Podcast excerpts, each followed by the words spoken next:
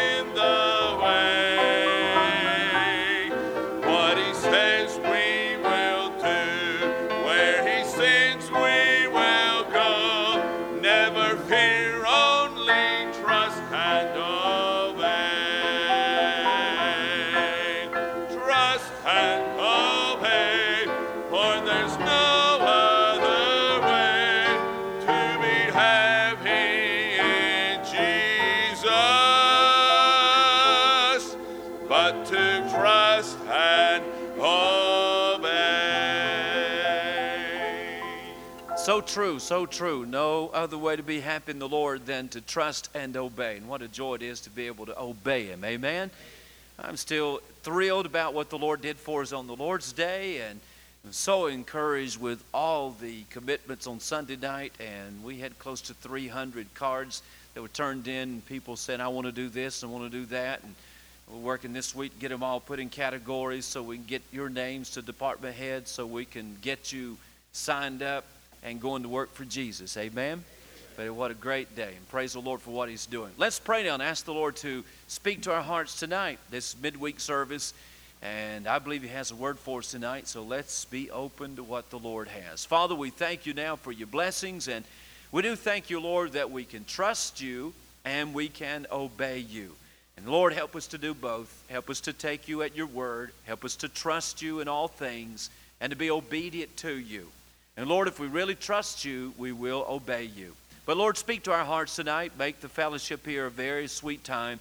And bless all the things that are going on tonight. Be with our junior high department in their midweek service. Be with our senior high in their midweek. Be with all the Awana kids tonight and the leaders. And I pray you bless there.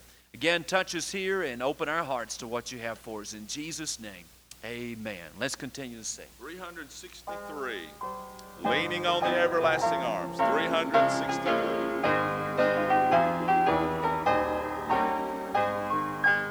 What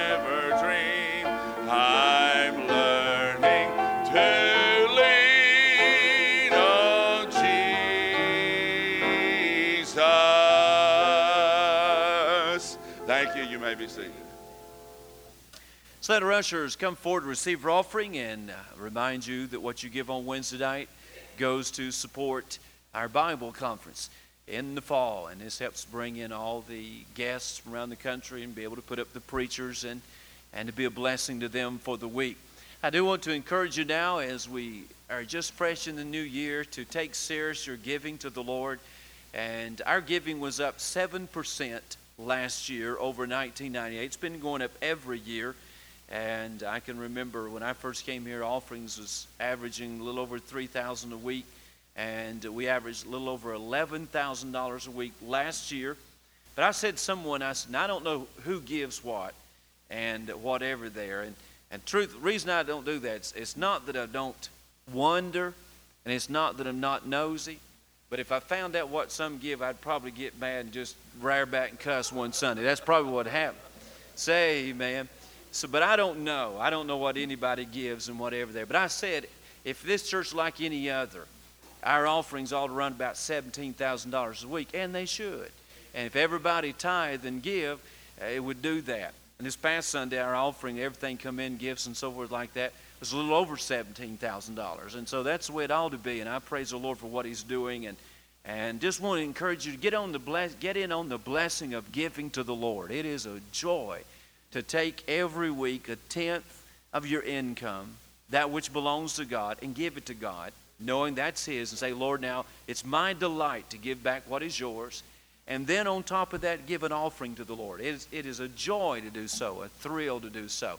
And so I encourage you to give, and the Lord will bless you for it. And I promise you, I won't ever check your tithing or whatever like that to find out what's going on and that kind of thing. That way, uh, I wouldn't cuss. I'm not going to act like uh, Kim Turnmeyer, Brian, or anybody like that. I wouldn't do that just to express. You know what I mean? I may spit and the carpet will turn brown, but I, you know, whatever. Amen.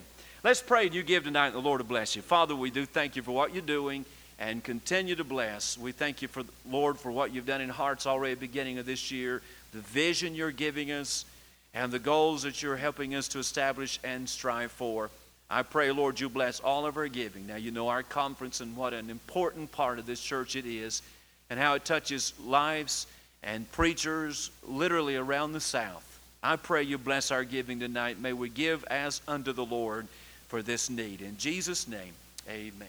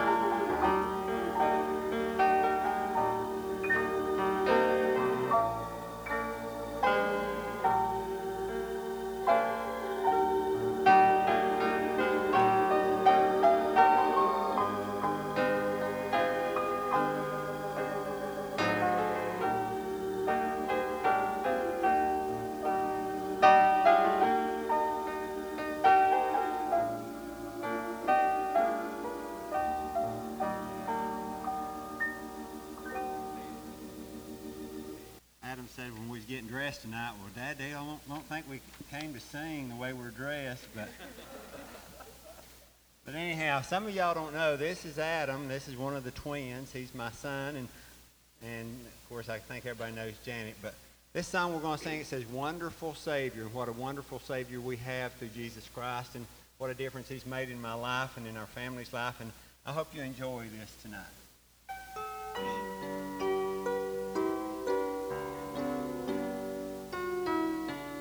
I have started out to follow Jesus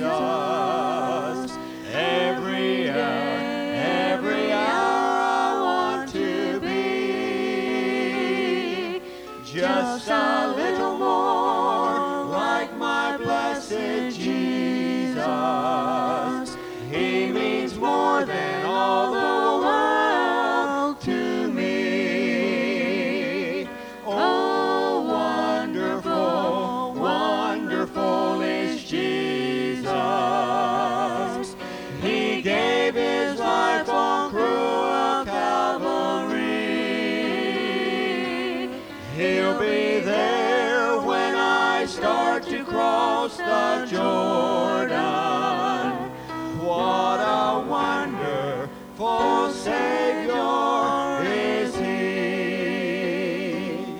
In His footsteps I will always follow. In His ever gracious presence I would be. Though the storms of life may rage, my Lord will guide me. What a kind faithful Savior is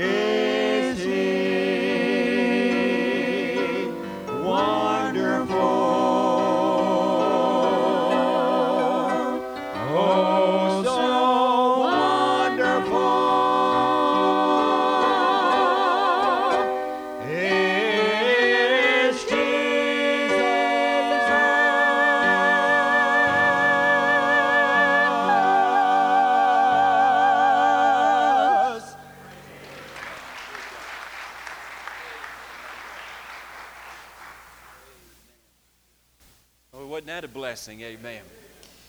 Let's open our Bibles to Matthew 20 now that Darren and Daphne is here. It's time for me to preach. Saw them come in back there late, so I set my watch by what time they come in. Amen. Matthew chapter 20, the book of Matthew chapter 20. That's a blessing. Kim, Janet, Adam, excellent. I come in and saw Adam all dressed up, and I said, Are you preaching tonight? He said, No, I'm singing. Uh, proud of those kids that are growing up. What a blessing tonight to see uh, serving the Lord like that. Amen. Matthew 20. Let's stand as we honor the reading of His Word. I want us to look at a parable tonight. And uh, in my reading the other evening, as I was just reading a passage and reading this particular passage, there was a thought that came to me, and it just really blessed my heart, really encouraged my heart. And I want to share it with you tonight. Really, it's the third point in the message tonight. But I want us to think tonight about the five o'clock workers. The five o'clock workers. Look in Matthew 20, and let's begin reading in verse 1. And we'll read down through verse 16. But let's look tonight at this parable Jesus gave, and we'll think about the five o'clock workers. Now, the scripture said in verse 1 For the kingdom of heaven is like unto a man that is a householder, which went out early in the morning to hire laborers into his vineyard. And when he had agreed with the laborers for a penny a day, he sent them into his vineyard. And he went out about the third hour, and he saw others standing idle in the marketplace, and said unto them, Go you also into the vineyard, and whatsoever is right I will give you. And they went their way. Again he went out about the sixth hour, sixth and ninth hour, and did likewise. And about the eleventh hour he went out and found others standing idle, and saith unto them, Why stand ye here idle, all the day idle? And they say unto him, Because no man hath hired us. He said, saith unto them, Go ye also, also into the vineyard, and whatsoever is right, that shall ye receive. So when the even was come, the Lord of the vineyard said unto his steward, Call the laborers, and give them their hire, beginning from the last unto the first. And when they came that were hired about the eleventh hour, they received every man a penny. But when the first came, they supposed that they should have received more, and they likewise received every man a penny. And when they had received it, they murmured against the goodman of the house, saying, These last have wrought but one hour, and thou hast made them equal unto us, which hath borne the burden and the heat of the day. But he answered one of them and said, Friend, I do thee no wrong. Didst thou not agree with me for a penny? Take that is take that thine is, and go thy way. I will give unto this last, even as unto thee. Is it not lawful for me to do what I will with mine own? Is thine eye evil because I am good? So the last shall be first, and the first last. For many be called, but few chosen. Thank you. may be seated. I want us to think tonight about the five o'clock workers. And look at this parable tonight that Jesus gave about workers in the vineyard. Father, in Jesus' name, you are a wonderful Savior. And what a blessing tonight to be reminded that you are a wonderful Savior. And what a blessing tonight by the way which we have been reminded. I appreciate this family and pray your blessings upon them. Lord, take us all now and stir us. And we're fresh off a Sunday in which many have made commitments to you, commitments to be a worker in the vineyard. Speak to us tonight from this parable Remind us, Lord, of the importance of the work. Remind us, Lord, of the blessing of the work. And remind us, Lord, of the honor of being in the work. So speak to us tonight through the parable, and we'll thank you and praise you for it is in Jesus' name we pray. Amen. As you know, there are all types of church members in a church. I ran across a thing one time that someone gave, uh, gave this description of church members. They said, this fellow said that some church members are like wheelbarrows. They're no good unless they're pushed. Some church members are like canoes. They need to be paddled. Say amen right there. Some church members are like kites. If you don't keep a string on them, they'll fly away. Some church members are like kittens. They're more contented when they're petted. Some church members are like footballs. You never know which way they'll bounce. Some church members are like balloons, they're full of hot air and ready to blow up. Some church members are like trailers, they have to be pulled along. Some are like neon lights, they keep going on and off. And I've met a few of them like this. Some church members like buzzards, they get wind of a stink and they hurry to it. Can I get an amen there? Some church members like wagons, they got a long tongue. Some are like an inspector, they're always looking for a fault. And I've met many like this. Some are like a slip knot, the more you pull, the tighter they get. But he said some are like a good watch. They're open face, pure gold, quietly running, and full of good works. Well, I want to be a worker. I want to be a church member like a good watch. Amen. I remember reading one time about back during the days when they ran stagecoaches. And of course, uh, you only had one, two seats. You had one on this side, one on that side, and you sat on face each other, and three or four people at the most on each side. But even in those days, you could buy a first class ticket or a second class ticket or a third class ticket to ride on stagecoach. And the difference was if the stagecoach ever got in trouble, such as going up a steep mountain or it got stuck, if you had a first class ticket, you could stay on the stage. If you had a second class ticket, you got out and walked.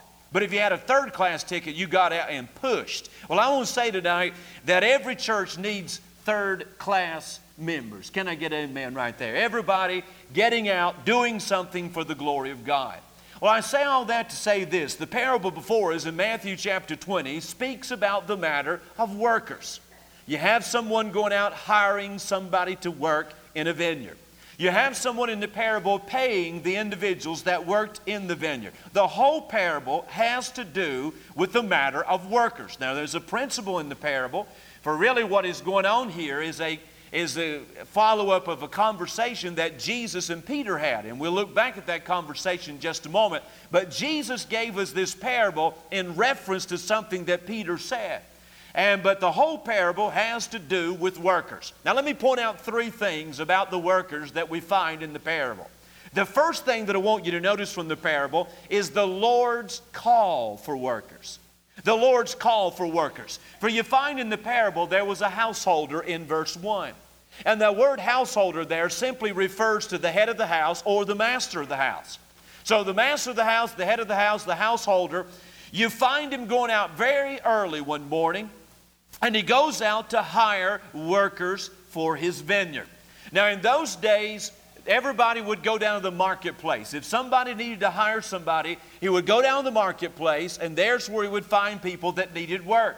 If you needed a job, and everybody in those days got paid one day at a time, so they'd have money to buy their meal at night, take their bread and stuff home to their family. And so if you needed work, you'd go down to the marketplace. And you'd go down there hoping somebody would hire you for that particular day. And again, if you needed workers, then you'd go down to the marketplace and you'd hire the workers you needed from the people that were there that were needing work. So what you have in verse 1 is the head of the house, this owner of a vineyard, going down to the marketplace to hire out workers for his vineyard. What you have is a call for workers. Going down to the marketplace saying, I need some help. I need some people that'll work for me today. It is a call for workers. But when I look at the parable here, I see a couple of things about the call for workers in this parable. For one thing, I see that it is a persistent call. It is a persistent call. For you notice again as you read the parable that you find this householder, this master, the owner of the vineyard, going down to the marketplace on several different occasions to hire workers. In fact, in verse 1, we read that he went out early in the morning to hire workers. And the phrase early in the morning would refer in Jewish custom to 6 a.m. in the morning. So at 6 a.m. in the morning, this man goes down the marketplace and he hires workers to work his vineyard. In verse 3, we find that he came back at the third hour and hired some more workers. Now, the third hour would be 9 a.m., 9 o'clock in the morning. So he goes down the marketplace at 6 o'clock in the morning, hires workers. He comes back three hours later and he hires some more workers. In verse 5, we see that he went back at the sixth hour and he also went back at the ninth hour. He went back at noon, hired some more workers. He went back at 3 o'clock in the afternoon, and he hired some more workers. And then in verse 6, the Bible tells us that he went down the marketplace at the 11th hour, which would be at 5 o'clock in the afternoon, and he hired some more workers. So you find him at 6 o'clock in the morning hiring workers. At 9 o'clock, hiring workers. At 12 o'clock, hiring workers. At 3 o'clock, hiring workers. And even at 5 o'clock, hiring workers to work in his vineyard. Now, it's very obvious the fact that he keeps coming back and hiring more workers, that he has a very large harvest. It is very obvious here that the task is great. And this man is needing many workers to get in his harvest. This man is needing a large number of people. So he comes down he uh, hires all the workers he can. He comes back later, hires more. Again, the whole picture seems to suggest that here is a very large harvest. Here is a task that is great, and he needs everybody he can to help him get his harvest in. Now, the parable reminds us of the Lord's vineyard. And oftentimes in the Bible, you'll find descriptions of the Lord's vineyard. And often our service is attached to this vineyard, that we are to be the Lord's workers in the vineyard. And so the call goes out many times in the Bible for workers for the Lord's vineyard. But as we are reminded in this parable, there is a great task that is in front of every one of us. And there is a need for many workers to do the work of God. The harvest is great, the task is great. And just like this master needed many workers, the Lord's work needs many workers. If I could put it this way, everybody saved by the grace of God, you're needed in the work of God. You're needed to be involved. We talked about commitment on Sunday. There's a reason you need to be committed because there is the work of God, the vineyard of the Lord, and the task is great. In fact, our task is getting greater day by day by day by day.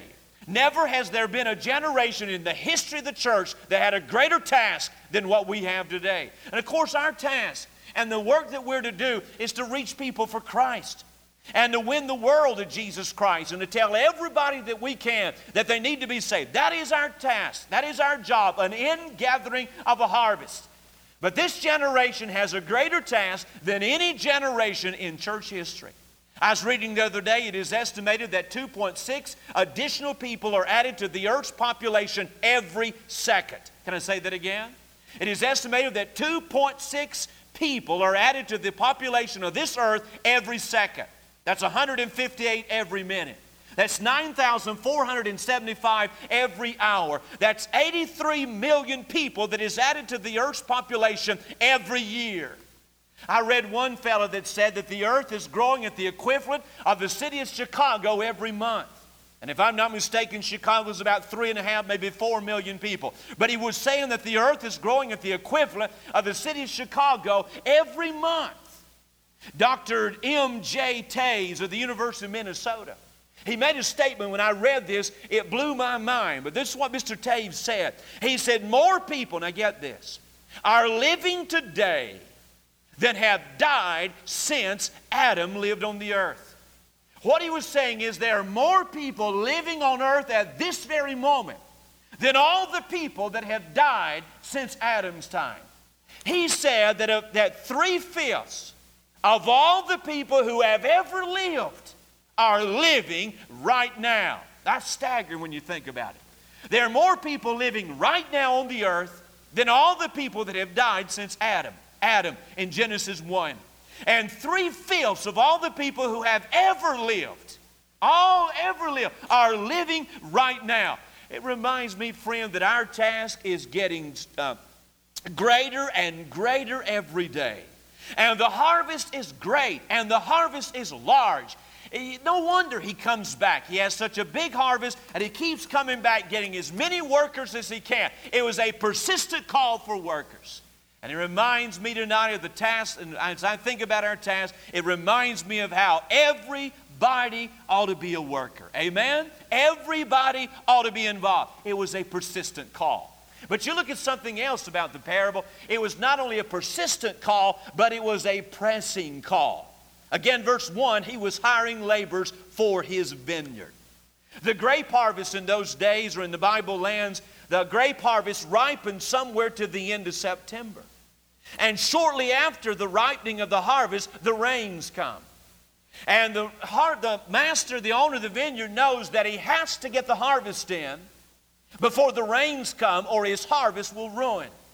You see, there was not only that pressing need of a big harvest, he needed everybody that he could to get his harvest in, but he had very little time to do it. The, heart, the grapes would ripen in a certain time, and it was a very short period of time before the rains came. So the owner of a vineyard knew that he had a very short time to get his harvest in, or he would lose it. In other words, you find this household, this householder seeking workers because not only was the task great, but the time was short.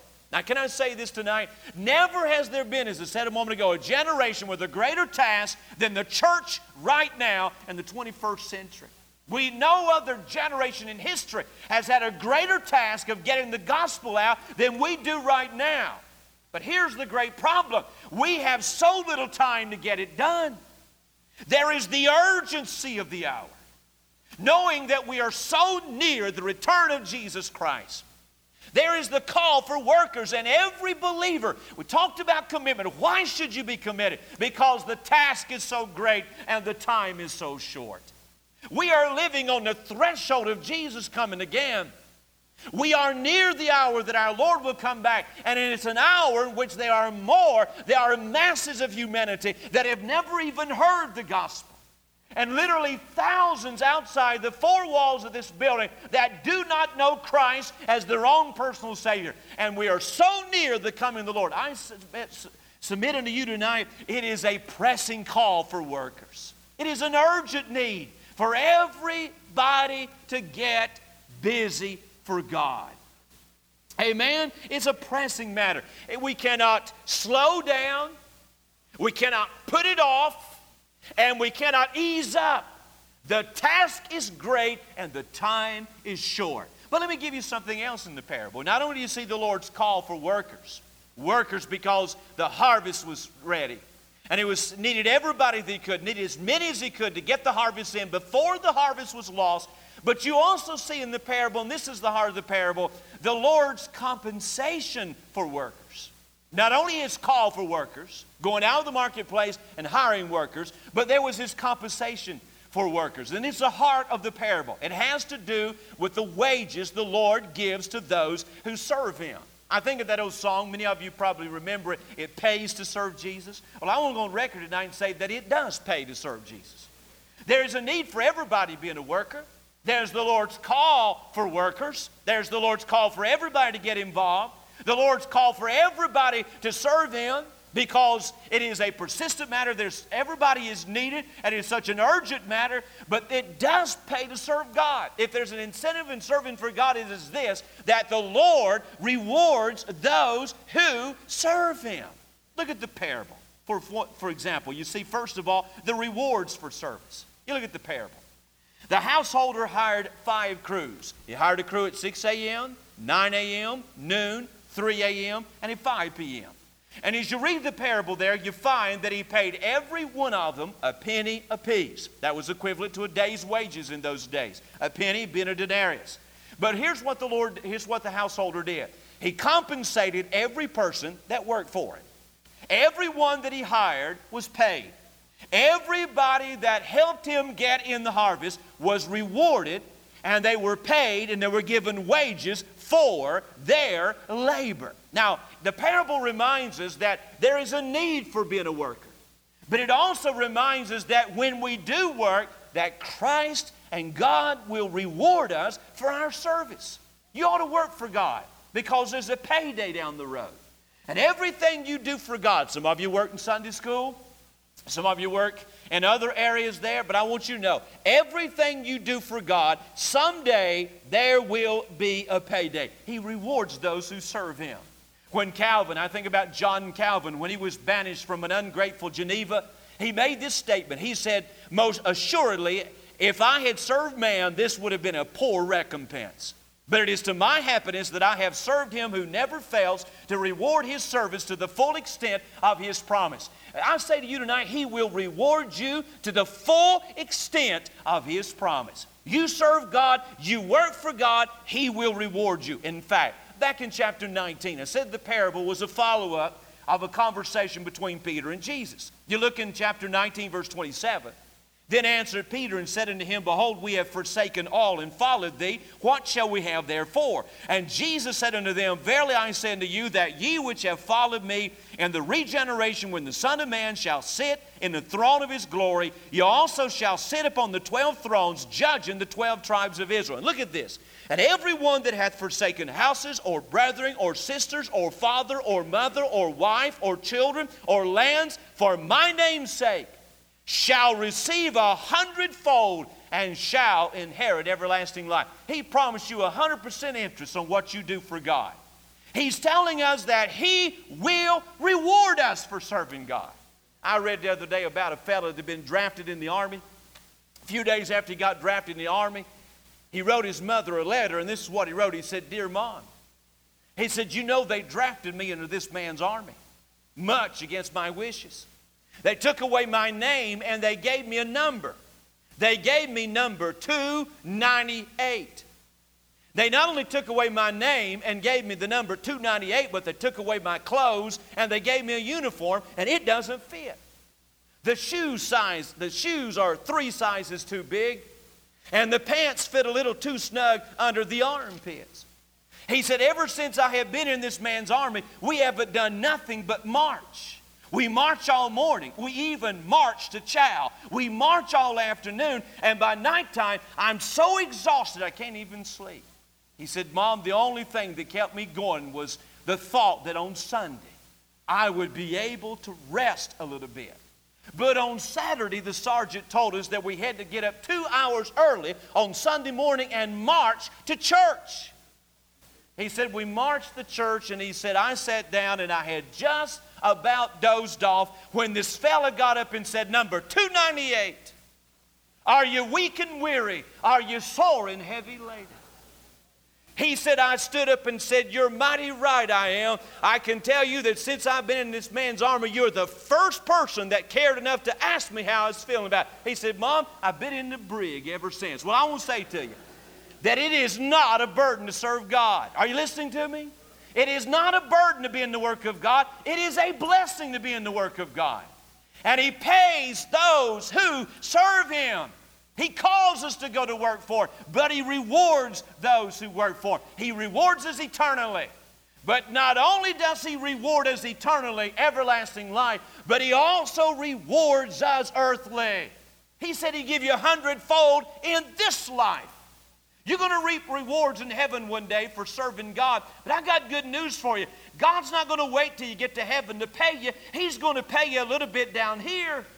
They're rewards for serving God. So you see that in the story. But here's the heart of the parable, and here's the whole reason for the parable. Not only the rewards for service, but the parable talks about the reason for service. And again, it's the primary purpose of the parable.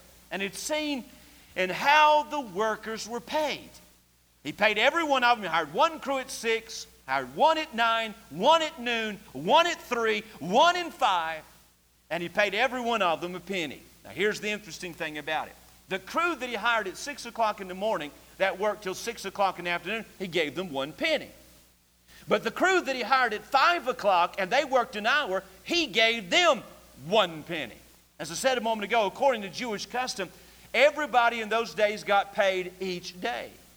And the Jewish law required that a man be paid before sunset or sundown, which was at 6 p.m. So sun up was at 6 a.m. That's when you started, and you couldn't work past 6 p.m. You had to pay a person at 6 p.m. The law required it. Pay them before the sun went down, pay them every day.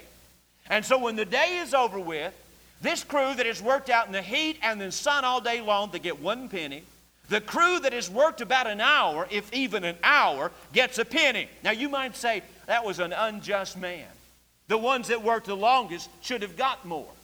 And the ones that worked five and six and seven and eight hours should have got more than the crew that worked for one hour. You might say he was unjust. But here's the point of the parable. The point of the parable was the key is found in verse 2. Look at it. And Matthew 20, notice verse 2. And when he had agreed with the laborers for a penny a day, he sent them into the vineyard. Now look at that. He agreed with them. That means the first crew that he hired in the morning, they had to enter into negotiations about what they were going to make. They had to have a contract. They weren't about to lift a finger until, first of all, they had a contract. They had to know what they were going to be paid. They had to agree on what they were going to be paid. And so when they agreed on, he would pay them a denarius or a penny, a day's wages. They signed the contract, they agreed to it, and they went to work. Same thing about Peter. Look in chapter 19, verse 27 again. Notice the verse we read, but notice carefully what Peter asked. In chapter 19, verse 27, Peter then answered Peter and said unto him, Behold, we have forsaken all and followed thee. What shall we have therefore? In essence, Peter said, What am I going to get out of this? I've, we've given up everything to serve you. Now, what, what's in it for us? What are we going to get out of it? And the six o'clock crew, and over in chapter 20 there, their whole thing was what they were going to get out of it. They wouldn't even work till it was settled how much they were going to get. But look at the crew in verse 4 of chapter 20. He said unto them, they didn't even ask about the money. He just hired them and said, Go you also in the vineyard, and whatever is right, I'll give you. And they went on their way. Look down in verse 7 at the crews in the afternoon. They said to him, Because no man hired us, he said, Go you also in the vineyard, and whatever is right, whatsoever is right, that you receive. Now the crew in the morning wouldn't work till first of all they knew what they were going to get out of it. And again, Jesus is answering Peter's question. He's been he's wrapped up in serving and doing all these things and giving up this and giving up that. And he's wanting to know what's in it for me.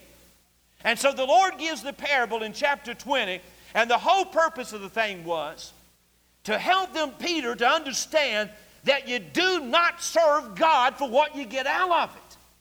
The crews in the afternoon, they simply just accepted the promise that they would get what they deserved. And the husbandman or the master there said, I'll give you what you deserve. And that's what he did. And they accepted that. They didn't argue with that. And so Jesus, Peter's wanting to know what he's getting out of it. So the Lord gives the parable. It's like he's saying to us, and the whole point of the parable is, why do you serve God? Now listen to me. We do get paid for living for Jesus. You live for God, there's rewards for living for God.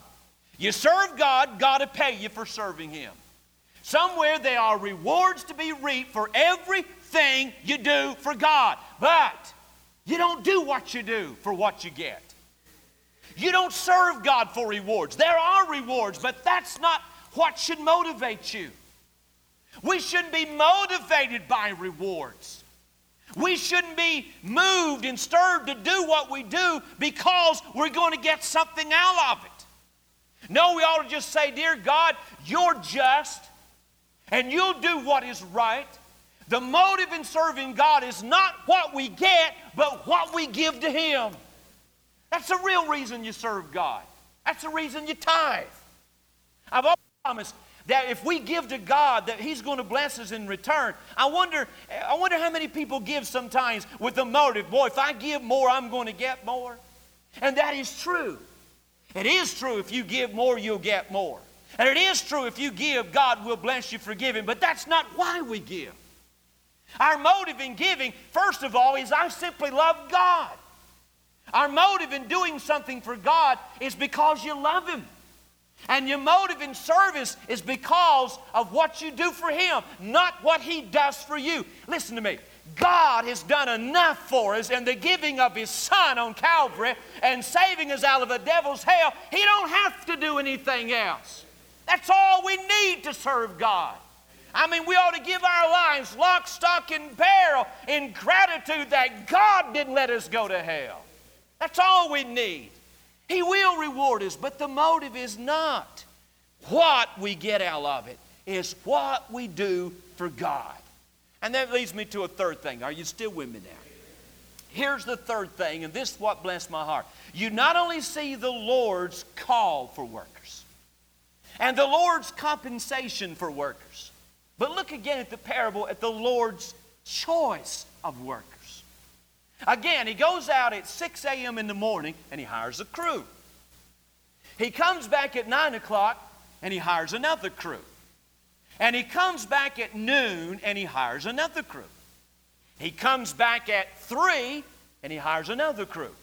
He even comes back at 5 o'clock. Now remember, you quit work at 6 over there. He comes back at 5 o'clock and he hires another crew. I want, I want, this is what struck me, and this is what hit, hit me. And I want to ask you something. Now, here's all these crews. What kind of workers do you think would have been left at 5 o'clock? What kind of workers would have been there at 5 o'clock? Well, may I suggest two things? One, they would have been the unwanted workers. You remember when you was in school? And you remember how you used to divide up for ball games, teams. You have a captain for this team, captain for that one. Go out on the softball field. Joe, you be the captain. Harry, you be the captain. Pick your team. And always, there was always somebody that got picked last. And really, you didn't pick them last, you just ended up with them. You know what I'm talking about? You, it was used a couple reasons. Of course, kids were so immature in that day and had, were not sensitive to others, and and we hadn't been taught how to be politi- politically correct and whatever in those days. So we either we didn't like them, didn't want them on our team, or we didn't pick them because we knew one, they couldn't hit, and we knew they couldn't catch, and we knew just as sure as the, in the world, it would get right down to the last inning, and they would be the one that would mess up the ball game and cause us to get beat. You didn't pick them because you didn't want them. They wasn't any good. They couldn't play. They didn't have any skill. Well, I want to say, look in verse 6 and 7, chapter 20. The master comes back at 5, at 11th hour, 5 in the afternoon, and he found others standing idle and said, Why stand ye here all the day idle? And they said unto him, Because no man hath hired us. No man wanted to hire them. This is the bottom of the barrel. These are the unskilled workers. These are the unwanted workers. These are the workers that everybody passed over during the daytime. Nobody wanted them. I don't know about you. Now, there may be some in this room tonight that may be 6 a.m. workers. You may be in that category, but as far as I am concerned, I'm talking about myself. I would have to put myself in the 5 o'clock in the afternoon category. Because there was a day when God saved me with the grace of God. I didn't have much to offer Him. I had very little talent to give Him, very little skill. I was a five o'clock worker. But here's the glorious thing about it He let me get in His work, He's let me serve Him, He's let me be a part of what's going on. He's let me in on some harvest that's far bigger than I ever dreamed that He'd let me get on. I was a five o'clock worker, but thanks be to God, He let me get into His work.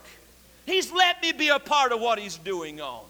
You may be here tonight, you may be a five o'clock worker.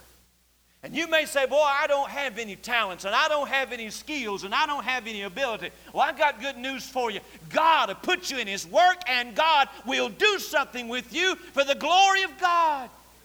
There's nobody here. There may be some around here, 6 a.m. boys, and there may be some 9 o'clock people here and some noon people, but most of us are 5 o'clock people. But God lets us in His work, and He uses us, and He'll do something for the glory of God. I think about 1 Corinthians 1, one of my favorite chapters in the Bible. And what a great chapter it is. And we went through it. And there, Paul gives us a list, if I could call it, a whole list of 5 o'clock workers. He goes down through there and he talks about all these categories of people and who they are and what they have, and then this category of people of who they are and what they don't have. He talks about the wise. Not many wise are called, he said, in the wise that he speaks of are the intellectuals, the people with the high IQs. He talks about the mighty, not many mighty, those that have power, those that have possessions, those that have prestige. He talks about not many noble. And the word noble there refers to those that are well born or those that have a pedigree.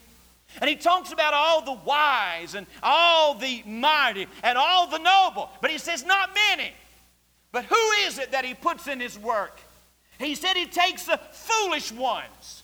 And he takes the foolish ones and uses them. And the word foolish there in 1 Corinthians 1, we get our English word moron from it. And it speaks of somebody that is not highly intellectual, not, it's somebody with, with not a big IQ or a high IQ. We would say they were a little bit slow. Maybe like the two fellas were out duck hunting one day, and they sat in a duck blind all morning, and they didn't get a single duck. And it's Joe and Eb, and they sat there all morning long, all day long, really, hunting, and they didn't get a single duck. And finally, Joe scratched his head and said, and said, Eb, I think you're not throwing that dog up high enough. Well, that's, that's a little slow. And you may be in that category, but he said he takes the foolish ones. He said he takes the weak ones, those that are physically handicapped. He takes the base ones, which would be the opposite of those that are noble, those that have a great pedigree, well born, blue bloods, might say. In fact, you may have a pedigree about one fella I read about and you may have heard this before, but this one fella, he said, he wrote it this way. He said, Many years ago, when I was 23, I got married to a widow who was as pretty as she could be. This widow had a grown up daughter who had hair of red. My father fell in love with her, and soon the two were wed. This made my dad my son in law and changed my very life. My daughter was my mother, for she was my father's wife. To complicate the matter worse, although it brought me joy, I soon became the father of a bouncing baby boy. My little baby then became a brother in law to dad, and so became my uncle, though it made me sad. For if he was my uncle, then that also made him brother to the widow's grown up daughter, who of course was my stepmother. My wife is now my mother's mother, and it makes me blue because although she is my wife, she's my grandma too. And if my wife is my grandmother, then I am her grandchild, and every time I think of it, it simply drives me wild. For now I have become the strangest case you ever saw. As the husband of my grandmother, I'm my own grandpa. Now that may be the kind of pedigree you've got. But he said he takes the base ones, those without a pedigree, he takes the despised ones. Those that are least esteemed. Are you listening to what I'm talking about today? He takes five o'clock workers, those that everybody passes over, those that nobody wanted, but he puts them into his vineyard and he uses them in his work and he makes something out of them and he does something with them. I am thankful tonight that I got in at the five o'clock crew. Amen. That is the unwanted workers. But there's something else about these workers. They were undeserved workers too. For here they come. They get down at 5 o'clock. He comes in, he says, I need another crew. We don't have but an hour left. And they, he hires these that everybody's passed over. Nobody wanted. You only got an hour to work, 5, 6 o'clock. You got to quit at sundown, 6 o'clock. So, at the very best, unless the vineyard was very close, if it even was close, I dare say they, it took them 15 minutes to get to the vineyard. So, at the most, they were 45, maybe 50 minutes at the most. And it's very possible they had to walk a mile or two down the road because it's in the marketplace. They had to go outside of town to get to the vineyard. So it is very possible these fellas that got in at 5 o'clock didn't have to work but about 30 minutes. But they got the same thing the crew got that started at 6 o'clock in the morning. You'd have to say it was an undeserved matter. But the truth of the matter is, friend, it remind, the whole parable reminds me that God's not interested in how much you do, He's interested in what you do. But the parable here reminds me, friend, that God lets us get in His work undeservingly, yes. And anything God does with us, and anything God does for us, and anything God gives us, we do not deserve it. Old preacher up home used to put it this way every one of us ought to be in hell with our back broke. And that's the honest truth. We do not deserve it. But I am glad, praise be to God, that I got in that five o'clock crew. And you can get in too. No, no excuses. Oh, I can't, brother. I can't do anything. Oh, yeah, you can. You can get in with those five o'clock boys. And God will use you and do something with you. Let's stand our feet. Take your prayer sheet, look at it. We're going to pray for some things, and then we're going to come tonight and ask the Lord to work His word into our heart. Our missionary of the week is Brad and Bonnie Collingwood, serving the Lord with EMI and their missionaries in the Philippines. Lucy Plemons, her daughter, and you're familiar with Brad and Bonnie. Let's remember them tonight in the Philippines. Our church of the week is Hico Baptist Church in Greensboro, North Carolina. Brother Denny Wall. Brother Denny's here every year in our Bible conference. Let's remember Hico Baptist Church. And then our hospital is Brother Reuben Brock. Reuben having his heart was a little bit out of rhythm, and he would have gone home today, but he was had a little bit of fever, so they kept him. Carla Bokina is still in the hospital in Murfreesboro. Gladys Thomas will be having surgery tomorrow. They found a tumor, and she'll be having surgery tomorrow at uh, Memorial. Kim Withrow and at Memorial. Jinky Rogers is Buddy uh, Woody's sister, and she had bypass surgery. And then also his aunt is in there, Doral Buckles, and she's in intensive care, so I want to remember these. I want you to come now, and I want you to come. I want you to pray tonight for our missionaries of the week. I want you to pray for our church of the week. But I want you to ask the Lord to put the Word of God into your heart. Put it into your heart so it becomes meaningful to you. His call for workers. And the joy of knowing that somewhere He'll bless us for what we do. And and then just come and kneel and say, Lord, I may not be at 6 o'clock. I would say the fellas he got at 6 o'clock in the morning was the best you could get. He, I mean, the 6 o'clock crew was the best. These are top of the line fellas. These union boys. These are the best. But those in the afternoon, nobody wanted. Everybody had picked over them. But this householder got them. And you ought to come and say, Dear God, I didn't have a whole lot to give you, don't have a whole lot to give you, but you'll use me and you'll put me in your vineyard. And you'll pay me just like you do anybody else. You'll pay me like the big shot. In fact, he talks about the last shall be first, and few shall be chosen. Literally, it means those that are choice ones. And those that serve God, you can become a choice one in the vineyard of God. You ought to thank God for that tonight. You ought to bless God if you have talents and skills. Folk get up here and sing the way they do, and they're blessed so much with abilities. But most of us don't have that kind of ability. We were a five o'clock worker.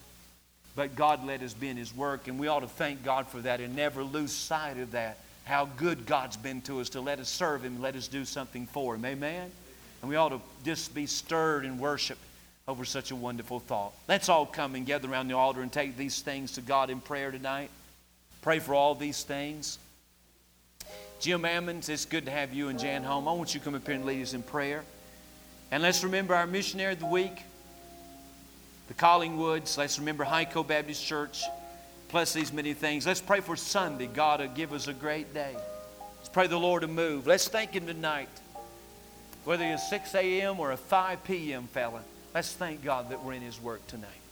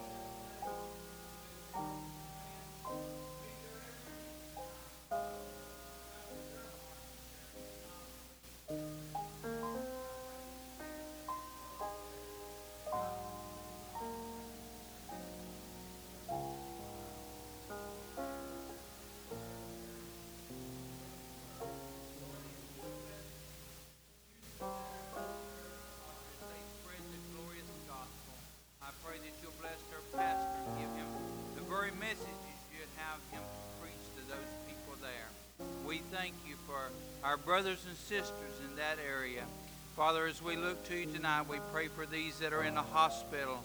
Lord, that you might touch them. Lay your hand upon them. You're the great physician. And Lord, we know that you can touch and heal them tonight. Every which way you choose, Father, in their life, we'll give you praise for it. We pray for those that are in the nursing homes tonight, Lord. Lord, that you bless them. Father, I pray that you meet their needs there and comfort their hearts, Father. And Lord, I pray that you will uh, bless the workers in those homes, Father, that they might uh, help those that are there and watch over and take care of them. Father, we pray for those that are shut in and able to be, not able to be in thy house tonight. Lord, minister the, to them in their homes, dear Father. Their heart's desire would to be in thy house and worship thee tonight. But Lord, I pray the Holy Spirit might move in their hearts right now, knowing that we are praying for them and lifting them up before thy throne of grace.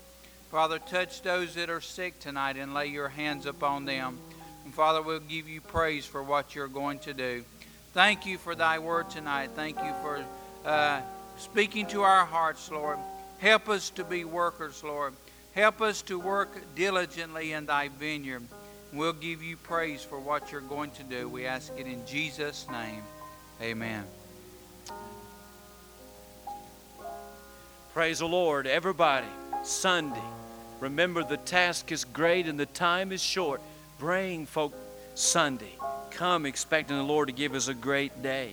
Be in your place on time and do your best to get folk in church. Appreciate everybody went out last night and all the ministry visits that were made and the prospects that were visited and uh, visitors that came to the services.